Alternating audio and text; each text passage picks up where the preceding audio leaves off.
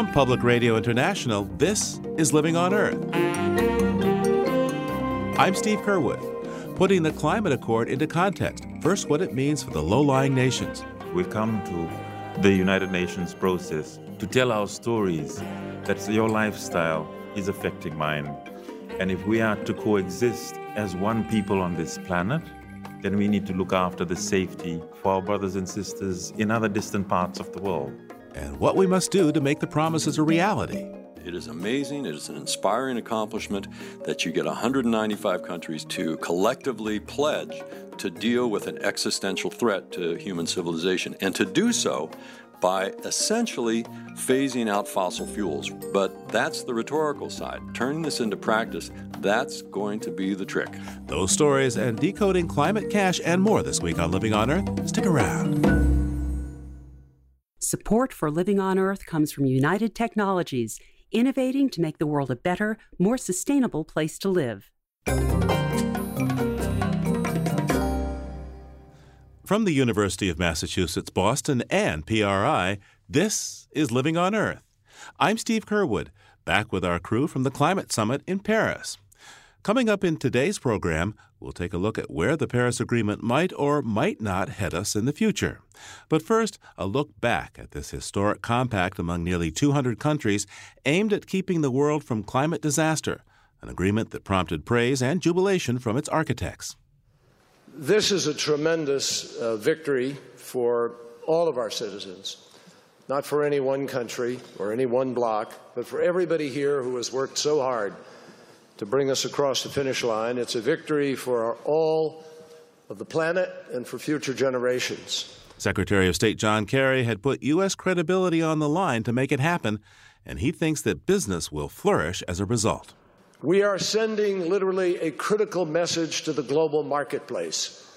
Many of us here know that it won't be governments that actually make the decision or find the product, the new technology, the saving grace of this challenge. It will be the genius of the American spirit. It will be business unleashed because of 186 nations saying to global business in one loud voice, we need to move in this direction, and that will move investment, that will create new, greater research and development, and the next great product will come that will change our lives.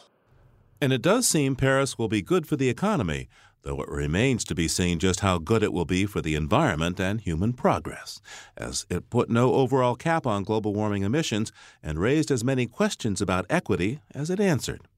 But this unique moment of near global unity prompted national delegations to speak after the COP21 pact was formally adopted, including Claudia Salerno of Venezuela, an outspoken critic of the UN process during the failed COP15 in Copenhagen. She played a critical role in writing the non binding preamble of the Paris Agreement, which declares its moral imperatives.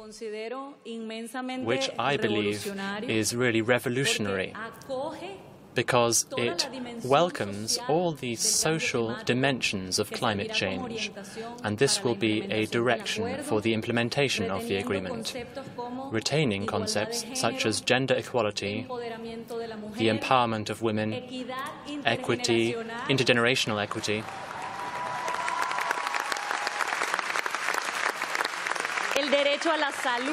The right to health, climate justice, the right to development, Mother Earth, and in particular, human rights. And the climate envoy also earned huge applause when she announced that Venezuela would support the agreement. Achieving this breakthrough in Paris was a high wire act right to the end and was nearly sunk by a small word change in a clause about developed countries making economy wide emissions reductions. A conditional should that had been negotiated earlier suddenly became a declarative shall in the last draft.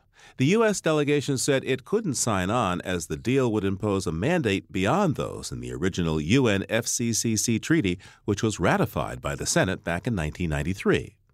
But there's a reason finesse is a word rooted in French, and COP21 President and French Foreign Minister Laurent Fabius found a diplomatic solution. A technical error had been made. He declared the text agreed and gavelled it through. As delegates left the plenary hall, they were met by a scrum of reporters, including Living on Earth's Helen Palmer. Hey, Helen, what a night! Yeah, all those diplomats, dozens of TV cameras and microphones pointing at them like teeth as all the folks trickled out. But most of the delegates were really beaming, you know, including the head of the South African team. She's also the leader of the G77 group of developing nations. It's the Environment Minister Edna Molewa. She says the 2011 Durban conference laid the foundations for this breakthrough. What a long way, a four year journey of hard work, dedication, commitment, determination to make it. And here we are. Finally, we've got an agreement, legally binding agreement that's actually universal. Everybody covered, everybody is happy. Now we've got to get down to work. And we are saying in our statement that even though we have been focusing much more on getting this agreement, which is post 2020, we have to focus on the pre 2020 action. Because action doesn't have to start only after 2020, we have got to act now. So, were they also glowing and upbeat? Well, mostly they were very positive. I mean, take the Climate Change Commissioner for the European Union, Miguel Arias Cañete. With this agreement, we can stop global warming below the 2 degrees or 1.5. Without it, the temperature will be increasing year by year. Now, we are in a pathway of 3 degrees. But if we raise the level of ambition over time, we will be able to stop global warming below 2 degrees. And that's what the world needs. But mainly the poor, because climatic phenomena are more dramatic for the poor people. So, what about the delegates from poor nations? How do they react? Well, there were some interesting and ironic comments from the Nicaraguan climate envoy Paul Oquist Kelly. He spoke very harshly in the hall against the deal after it was agreed. He had some ideas why Europeans and other developed countries might be pleased with this deal. Oh, I was thinking about the people in Europe having longer time for vacation. September and October will be nice and warm. You get more areas you can grow in in Russia, in, uh, in Canada.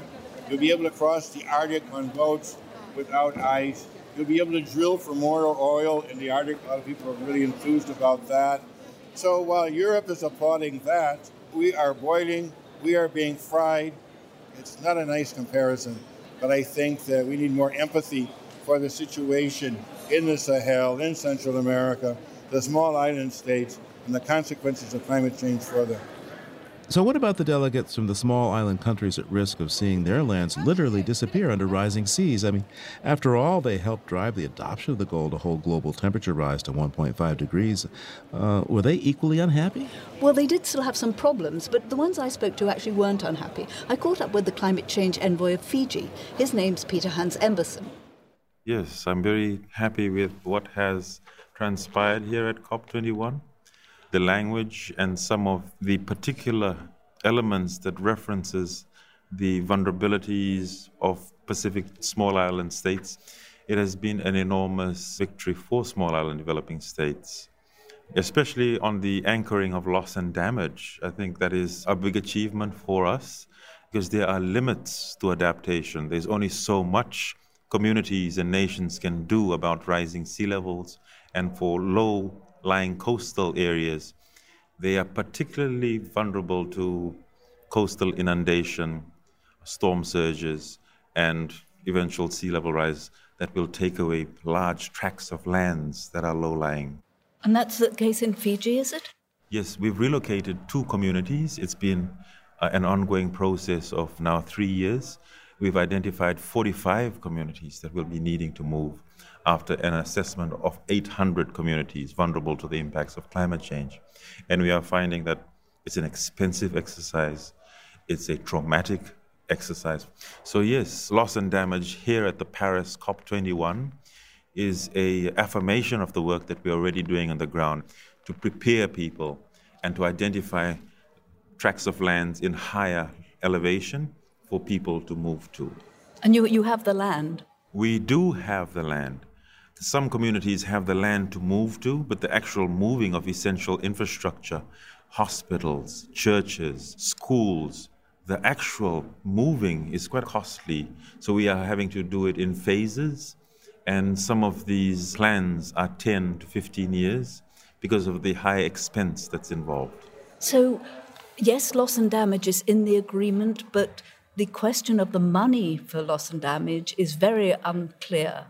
The importance of finance will always be something work in progress, and we appreciate the establishment of the Green Climate Fund and the bankable projects that have been approved uh, last month in November in Livingston, Zambia. Eight projects have been approved. So this indicates there's some movement. However slow, it is an affirmation that climate financing is going to be made available. Financing is an important means for implementation. And I think countries recognize that, but we still have to plan. And once these plans are in place in the agreement, then we could then move to financing to urge nations with the ability to do so to do the right thing by providing monies for adaptation as well as mitigation to ensure that appropriate technologies to drastically reduce the causes of climate change. What is not there that you really wanted to be there and you're disappointed about? Lack of clear articulation on legally binding. I think that's important to us because not only are we mitigating at the national level, uh, far, far beyond our capacity, but we are seeing that we have to reduce our dependence on fossil fuel because that is the future. We need to transition into low carbon dependence. And Fiji has done that, and a lot of small island developing states have done that. All countries should also be doing the same ambitious, deep emission cuts. And a lack of a legally binding language then makes it voluntary. And when it is voluntary, there is no urgency to do something now, to put things into policy, and to ensure that we are working towards safeguarding the planet's future.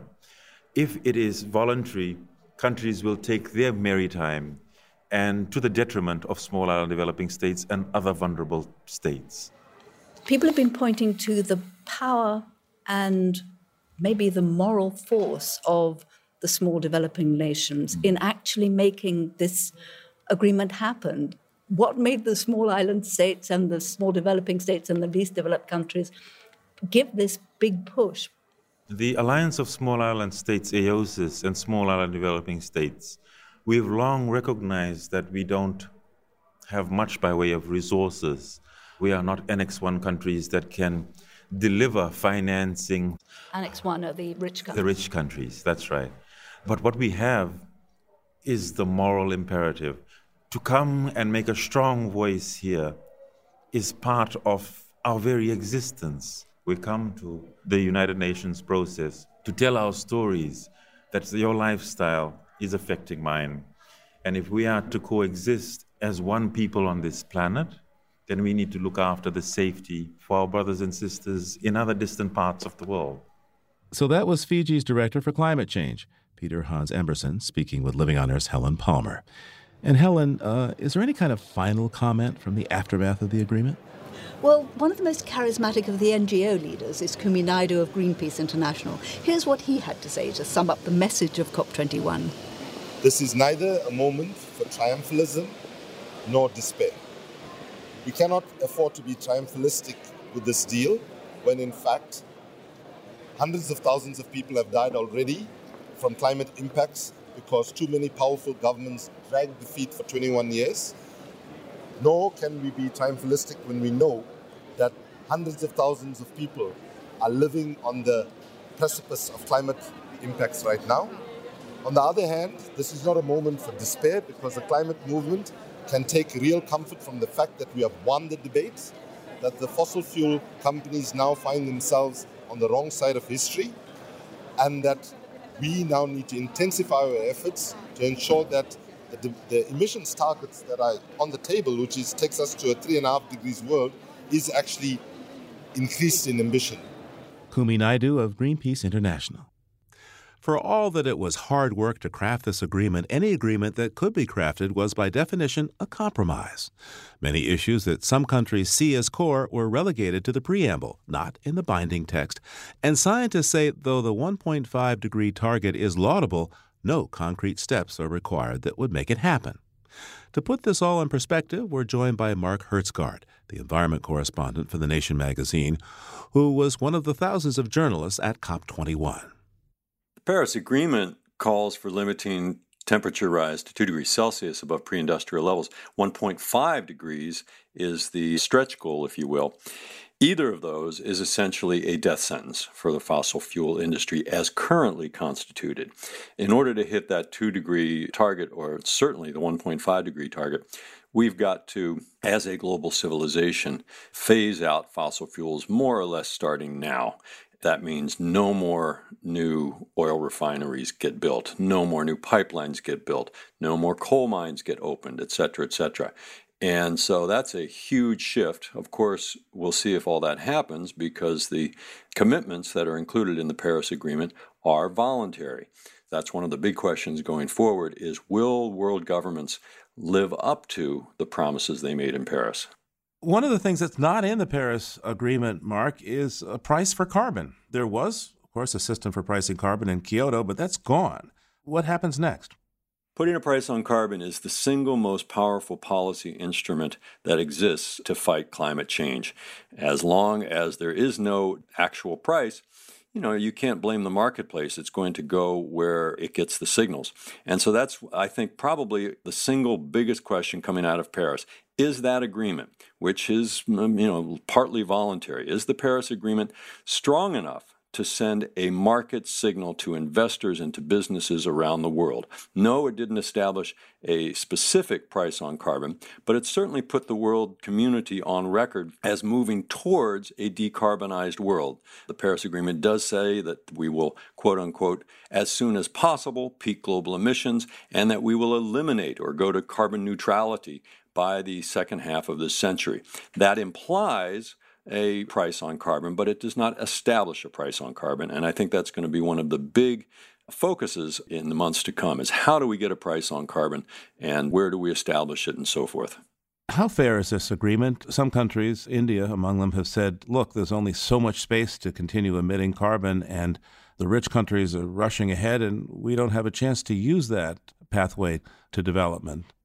This agreement is not as fair as it should be. It does not treat all emitting countries on the planet equally. People make a big deal about how China is supposedly the biggest global warming polluter.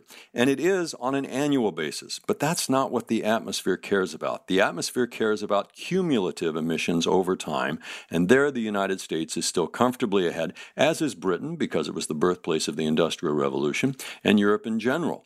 So that is a huge problem in terms of the fairness of this agreement. And there's a second aspect of the fairness, Steve, which is that by saying that we are going to go for a two degree limit and we're only going to provide $100 billion a year in climate aid starting in 2020, aid that has not actually materialized, we are, this agreement essentially condemns literally tens of millions of people in countries like Bangladesh and the Marshall Islands and vast swaths of Africa, countries that are already experiencing horrific climate impacts. This agreement, by not being more ambitious, essentially condemns tens of millions of people to homelessness and poverty and death in the years ahead. And you can say that it was arguably the best agreement that could be achieved, and I would argue that, given the political realities, in particular here in the United States, where any agreement that was more specific or generous would have been forced to undergo the gauntlet of U.S. Senate ratification as a treaty, and there the climate deniers in control of the Republican Party would have killed it. So, arguably, this is the terrible irony of Paris that it is probably the best agreement that our political situation could achieve, and yet it is both on scientific and humanitarian grounds, as Democratic presidential candidate Bernie Sanders says, quote, it doesn't go nearly far enough. What does this do for the future of fossil fuel subsidies? There's there's billions of dollars in fossil fuel subsidies around the world. Well, there's 40 billion just here in the United States. Around the world, it's hundreds of billions. And it's not all, by the way, from countries like the United States or Saudi Arabia or the petrostates. It's also in a country like India where the government, for its own political domestic reasons, subsidizes the price of heating oil and kerosene so that the poorer classes can afford it. So it's not so obvious how to deal with subsidies in that kind of uh, domestic political situation. But clearly, if you take the Paris Agreement seriously and the goal of getting to 1.5 degrees Celsius, or at least as well below 2 as you can get, You've got to get rid of all the fossil fuel subsidies. You've got to stop building fossil fuel infrastructure that locks you into 30 or 40 years uh, of additional emissions going down the road. And that is the big political challenge here. And it gets to what has been the, probably the fundamental conflict in international climate diplomacy for the past 25 years, which is the conflict between climate change politics and climate change science. The science is very clear that we need to keep the temperature to at least as well below 2 degrees as we can. That means that we've got to peak the emissions of global warming gases on this planet by 2020. Now, that's possible, but we're not going to be able to do it unless we absolutely slam on the brakes of fossil fuel subsidies and new fossil fuel infrastructure here in the United States and around the world. As we record this interview, Mark, there's talk on Capitol Hill of permitting the export of oil from the U.S. It hasn't really been allowed for a number of years, except in tiny amounts to Canada, in exchange for extending the subsidies for solar and wind. What do you make of that? This is horse trading on Capitol Hill as it's been practiced for centuries. You give me this and I'll give you that. And so the Republicans desperately want to lift the oil export ban that's been in place for 40 years, and they're offering the Democrats that they will extend the production tax credit for solar and the investment tax credit for solar for another five years. That sounds like almost mature political deal making in Washington. The problem is the planet, the atmosphere, does not care about what is politically viable in our human institutions. It only cares about physics and chemistry and mathematics and the amount of carbon dioxide and methane that are put up into the atmosphere.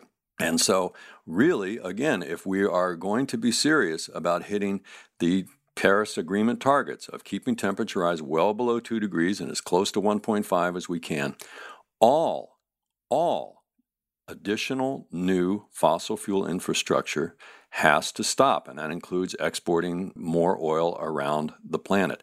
Also, it includes fracking. And by the way, this is a kind of a, a, positive side. We do have one trump card up our sleeve here in terms of dealing with these temperature targets, which are so ambitious, which is methane. Methane is a very fast acting but very potent greenhouse gas. And so, if you cut methane emissions, you get an immediate almost payback in terms of reducing the amount of greenhouse gases in the atmosphere. So, this again underlines how the Paris Agreement really throws into stark relief this long standing conflict between what climate science demands and what climate politics and climate economics wants to offer. So the gap between those has been filled so far by a very active civil society. Some would say that the movement that happened in Paris can partially be attributed to the big demonstration in New York last year, the divestment movement, and so on and so forth. And there were thousands of people in the streets of Paris, even at a time when the government was there, was not going to permit it. Civil society can make this change. Can it? Will it? Civil society has got to be pushing. That's the only way that these ambitious goals are going to be reached coming out of Paris. But I would include in civil society not just the climate movement, which has been hugely important, but also businesses and investors and city and state officials around the world. Much more than national governments, they have been the leaders, those three groups city officials and state officials, climate movement people, and the big question business and investors. Will they really step up? Will they really accelerate this transition away from fossil fuels at the speed necessary to preserve a livable planet? It's clear after Paris that the world is committed rhetorically to leaving fossil fuels behind.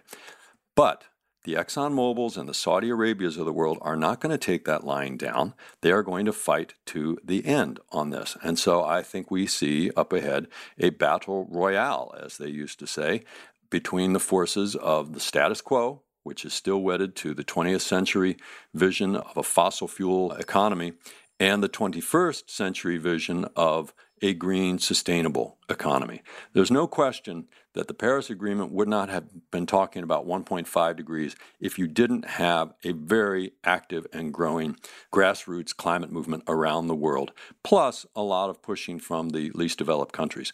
And so the big question coming out of Paris is can civil society, the activists, the businesses, the local political leaders, and everybody listening to this broadcast, Can they push the status quo much faster than it wants to go in order to save a planet for our kids and their kids?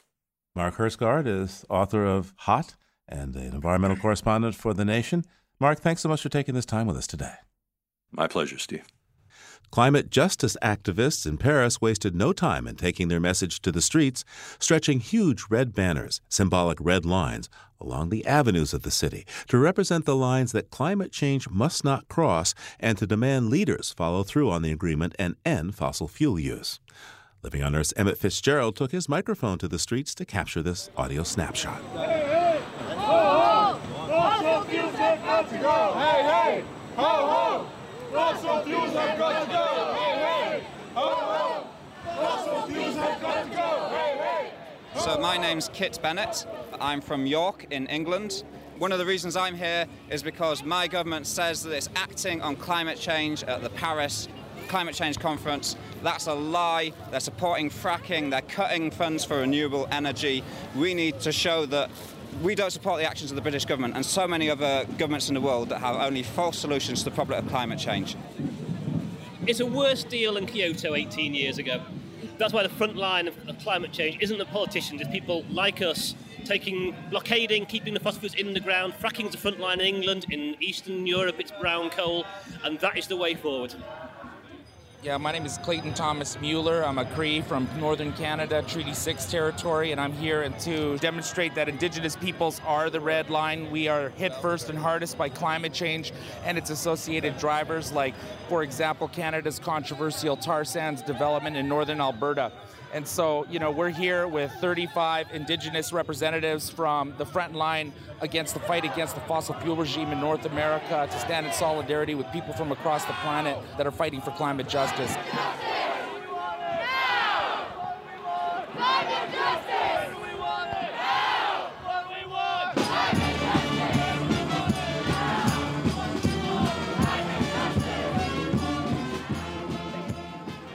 A key part of putting the Paris Agreement into effect is finance, mobilizing the cash that developing countries need to build and scale up green infrastructure.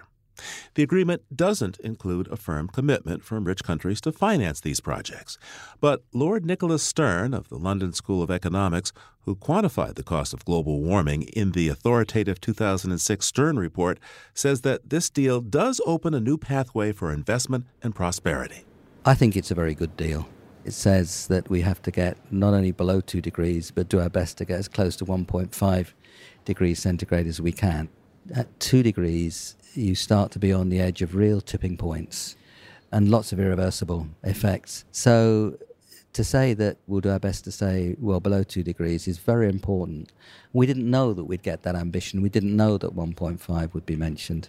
Second thing that's in there that we couldn't have been sure of was a commitment to review after five years, together with a recognition that the current intentions for 2030 are way too high. If you add up all the intentions, you get to levels of emissions about 10% higher than now, whereas for a two degree path, we really ought to be in 2030 something like 20% lower. So that ramping up of ambition is right there in the agreement. And on finance, there's a commitment of rich countries to increase their uh, support.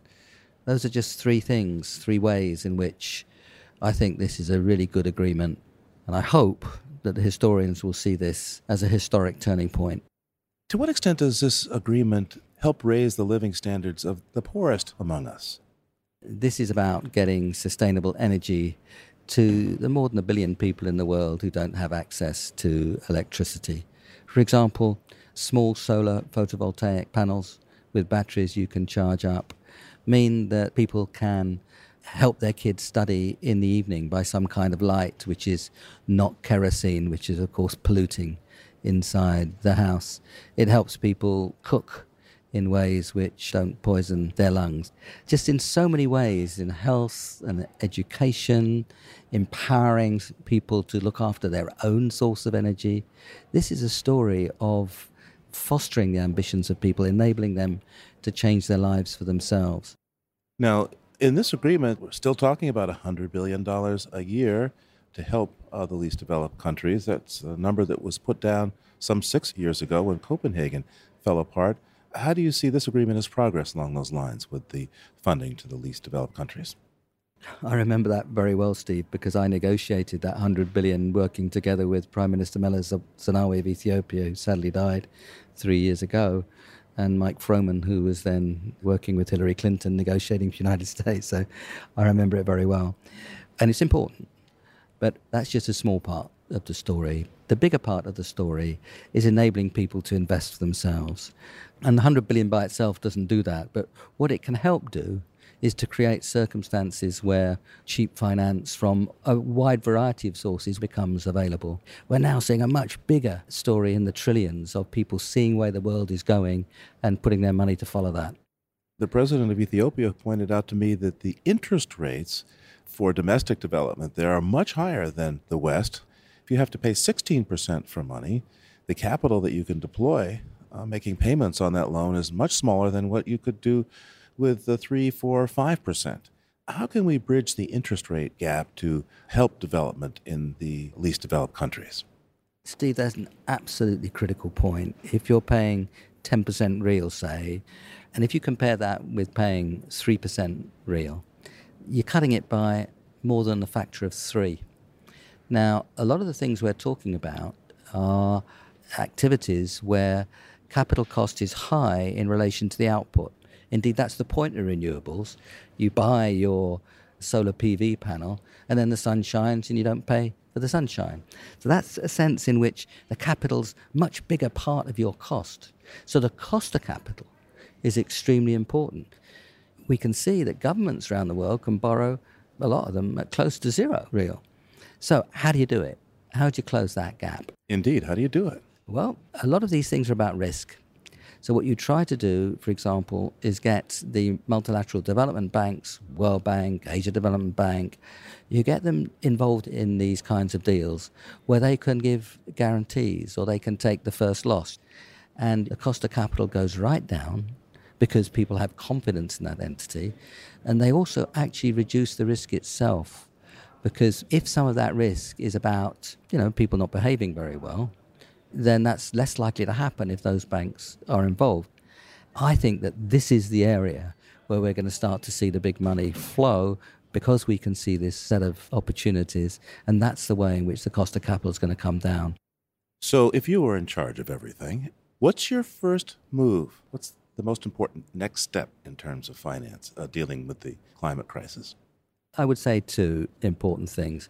One is to countries around the world now to recognize that this is the sense of direction. So they should be following policies which establish a price for carbon, invest in innovation, and then build the financial systems that allow that investment demand to be financed at reasonably low cost. And through uh, their big financial institutions that manage private money, together with the good policies in government, we should be in for an era where those tremendous low carbon investment opportunities become investment demand, which are financed by a reinvigorated financial system. Lord Stern is with the London School of Economics. Thank you so much, Nick, for taking time with us today. It's a pleasure talking to you, Steve.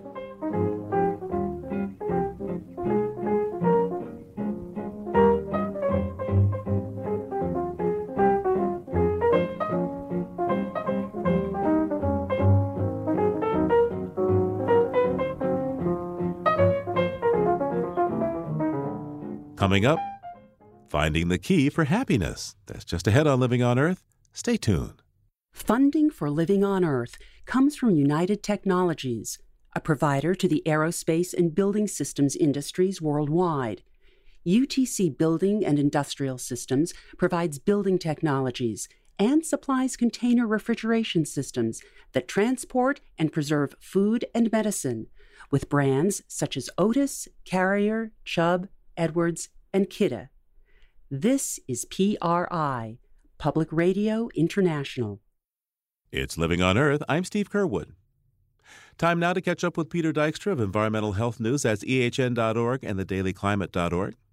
We haven't been checking in with him beyond the headlines while we were in Paris, but he's on the line now from Conyers, Georgia. Hi there, Peter. Hi, Steve. Welcome back from Paris. This past week, Japan's Ministry of Industry said they're considering a resumption of disposing nuclear waste in the sea, specifically high level spent fuel to be buried in the seabed off the Japanese coast. Uh, excuse me. I mean, isn't that something that nations quit doing decades ago, just as they quit whaling, which uh, Japan, of course, has just restarted? Uh, Peter, I'm scratching my head. Why did the Japanese want to start dumping nuclear waste into the sea again?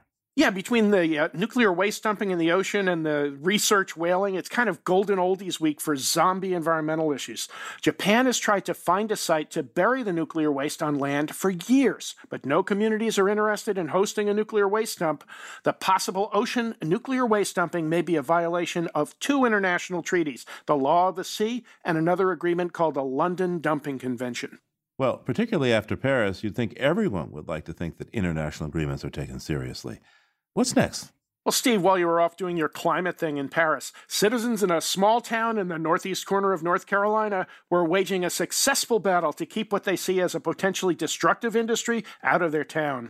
Well, there's nothing quite like citizen engagement in defense of their community, so let's see. In North Carolina, what were they doing? Were they fighting those uh, manure pits from hog farms? What about a waste dump? Or, or maybe it was a pipeline? No, Steve, they chased away a gang of solar panels. According to the Roanoke Chowan News Herald, there's great concern in Woodland, North Carolina that solar panels will ruin home values and drive residents away, much like the industrial hog farms have done in some communities to the south of Woodland. Steve, have you ever smelled a solar farm? Uh, I don't think so. Well, maybe you're spending too much time in those big international meetings, my friend. Anyway, other townspeople testified that solar panels are known to cause cancer, that they suck all of the sunlight out of the immediate vicinity, which could plunge woodland into darkness, and in absorbing all of the sunlight, those solar panels would kill all the plants by thwarting photosynthesis. And finally, I would like to add that not only am I not making this up, but I checked, and neither is the newspaper that reported it. Are you sure? Because I thought it was pretty funny, actually. Well, well, well, what about the truth here? What happened when people pointed out that solar panels aren't carcinogenic and, and can't suck up all the sunlight? Well, yeah, the solar company representatives pointed all of that out, but isn't that what you'd expect them to say? And the resident who described the plant killing properties of solar panels is actually a retired high school science teacher. So who are you going to believe? A solar company or a science teacher? The Woodland Town Council believed the science teacher, and a zoning variance that would have permitted the solar farms was voted down three to one. Well, nobody said democracy is pretty. After all, it's given us what? Jim Crow and uh, laws against teaching evolution. Well, what did you drag out of the history vault this week? 65 years ago this week, President Harry S. Truman created the Nevada Proving Grounds. The U.S. had carried out most of its early nuclear weapons tests in the atmosphere over the Pacific, but in January 1951, the first atomic bomb was dropped over the Nevada desert. Many early tests were in the atmosphere until the noticeable increase in cancers in downwind residents and soldiers at the site were confirmed. Then the program went underground until all testing ended by treaty in 1992. Area 51 of what became known as the Nevada Nevada test site has an epic folklore as a top secret development area for new weapon systems. Because it was so highly secretive, it became the home of multiple conspiracy theories about aliens. Uh, Peter, I've got news for you. Uh, we don't cover alien conspiracy theories here. Yeah, I suppose solar panel conspiracy theories are quite enough. You've got it. But one more thing about this historic desert it's also home to the Yucca Mountain Repository, the intended home of commercial nuclear waste disposal here in the U.S., or at least it was until the Obama administration cut off its funding a few years ago. Commercial nuclear waste is still stored on site at most nuclear power plants, even after utilities paid billions into a fund for storing waste at Yucca Mountain. Well, I suppose that is better than dumping it into the ocean. Peter Dykstra with Environmental Health News. That's ehn.org and thedailyclimate.org. Thanks so much, Peter. Season's greetings. Well, you too, Steve, and we'll talk to you next year. And there's more on these stories at our website, loe.org. The winter solstice comes just before midnight on Monday, December 21st, to the region of our studio in Boston. And it's our tradition this time of year to step back from the pressing and sometimes depressing environmental news to take some time to share some tales and music with you, much as we might with our own families. And our holiday season special is next week. Right now, here's a preview from Noa Baum. She has a tale from Afghanistan about how to find happiness. There once was a king who disguised himself as a beggar and would roam the streets of his kingdom. to listen to the people, to see how they live, for he had everything, but he wasn't happy. He was always consumed by worry, and he wanted to see how others live. And one night, as he was disguised as a beggar, wandering through the streets, he came to a place in the outskirts where he'd never been before. The streets became so narrow, they were alleyways, and the houses looked like they were going to fall. It was the Jewish neighborhood, the poorer neighborhood. And as he walked through those run down streets, he suddenly heard someone singing a very joyous tune. Hey,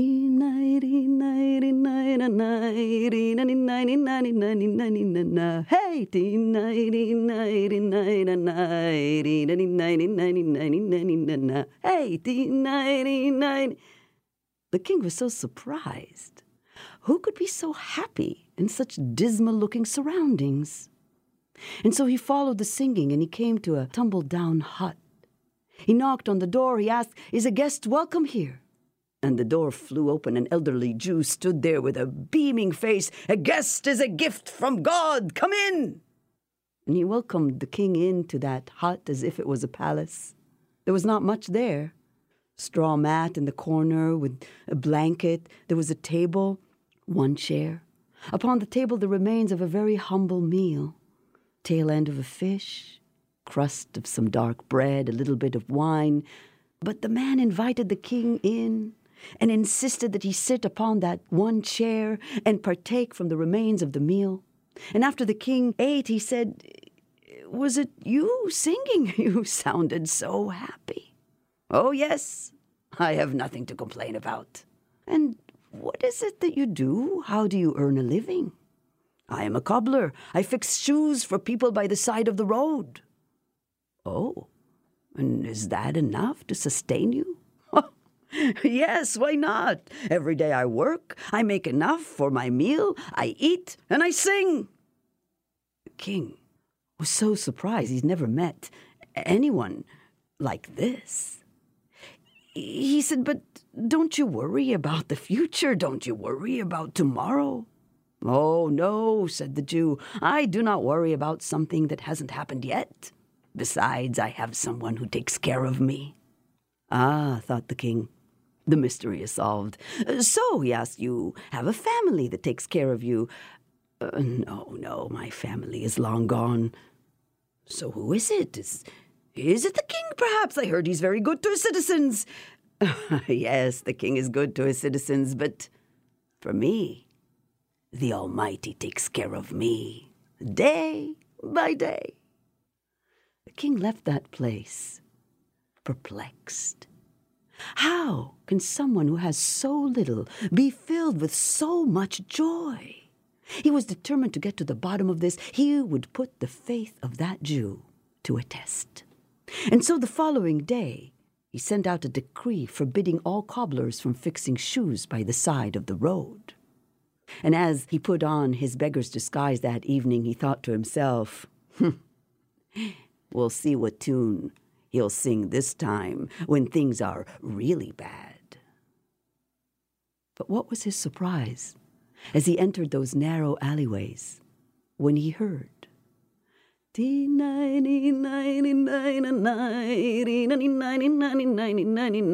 Hey, and once again, once again, he was welcomed into that tumble down hut as if it was a palace, and there were the remains of a humble meal upon the table tail end of a fish, a crust of bread, a little bit of wine. And when the king ate, he said, But how did you manage this? I heard the king came out with a very cruel decree. Ah, yes, said the cobbler. when I came today and saw that decree, I closed my eyes and I prayed. I said, Dear God, you see that the livelihood has been taken from my mouth. But I know that when you close one door, you open another. And when I opened my eyes, I saw a group of woodcutters going to the woods. They let me join them. I borrowed an axe. I got myself a nice bundle. I sold it in the marketplace, and with the money I had enough for my meal. What about tomorrow? What about when you're too old to hold an axe? Don't you worry about that? Oh, I told you yesterday, I do not worry about something that hasn't happened yet. Besides, I have the one who takes care of me, day by day. The king was determined to get to the bottom of this. This could not be real. No one can have such faith. And so the following day, all the woodcutters were drafted into the king's guards. They were given a uniform, they were given a sword, but they were told that they will only be paid in 30 days. That night, the cobbler turned woodcutter returned home. He had a little bit left from the night before, but he knew he did not have enough to sustain him for 30 days. And then he took out the sword from its sheath, and he examined it. It was a fine blade, the kind that only the king's guards receive. He went out, he cut a limb from one of the trees, and he sat up all night, and he fashioned an identical blade made of wood. He put it in the sheath, and the king's blade he sold in the market, and the money, oh, it was enough for more than thirty days. The following night, the king once again put on his beggar's disguise. He was certain that he will not hear anyone sing tonight. But what was his amazement when he heard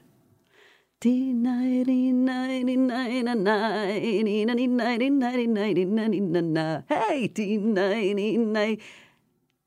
and when the king heard what the cobbler did, he said, But but aren't you afraid? Oh, what if there's a sword inspection tomorrow? You could be you could be executed for selling the king's blade. Hmm, I told you, I do not worry about something that hasn't happened yet. Besides, I have the one who takes care of me day by day. The next day, the captain of the guards caught a man in the marketplace. He called forth the Jew. He said, This man is a thief. By the order of the king, you must cut off his head now. The Jew fell upon his knees. Oh, please, can you choose someone else? I'm an observant Jew. I cannot take the life of another human being. It is the order of the king. If you refuse, it is your head that's on the line. A crowd was gathering. The Jew closed his eyes. He prayed a little. He thought a little. And then he opened his eyes. He stood up and he looked up into the heavens and he spoke in a loud voice for all to hear. Dear God, he said, be my witness. Give me a sign. You see that I am ordered here to take the life of another human being, and you know that I have never even hurt a fly.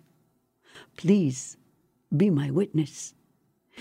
If this man is indeed guilty of the crime that he is being accused of, give me the strength to take out my sword and cut his head off with one blow. But, dear God, if by any chance this man is innocent, give me a sign and turn my sword into wood. And with that, he pulled out his sword and lifted it up in the air. And the crowd gasped. For indeed, it was made of wood.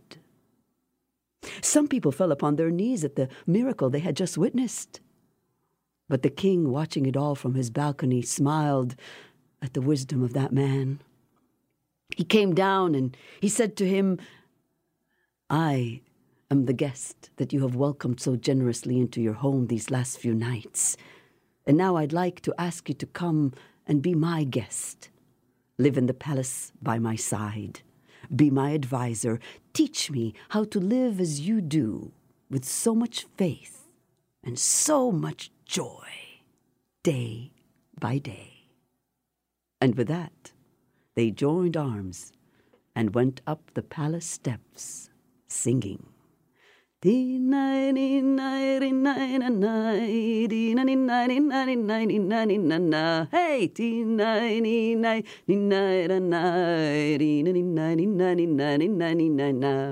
Hey, wow, that's a great, funny story. It is. yeah, to, to have faith, it says you have to maybe be a bit of a trickster at the same time, huh? Absolutely. To have faith does not mean that you have to be blind or stop thinking. It just means that you have to believe that things are possible. That's storyteller Noa Baum with her tale The Wooden Sword. And you can hear more of her stories on our holiday season show next time on Living on Earth.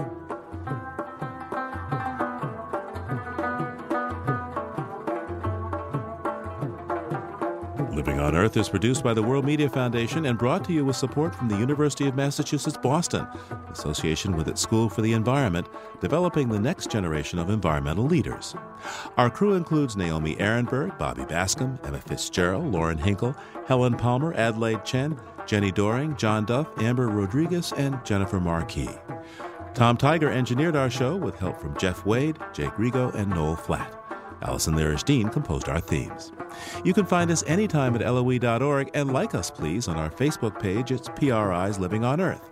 And we tweet from at Living on Earth. I'm Steve Curwood. Thanks for listening. Funding for Living on Earth comes from the Grantham Foundation for the Protection of the Environment, supporting strategic communication and collaboration in solving the world's most pressing environmental problems. Support also comes from the Kendeda Fund and Trinity University Press, publisher of Moral Ground Ethical Action for a Planet in Peril. 80 visionaries who agree with Pope Francis. Climate change is a moral issue for each of us. tupress.org. And Gilman Ordway for coverage of conservation and environmental change. PRI, Public Radio International.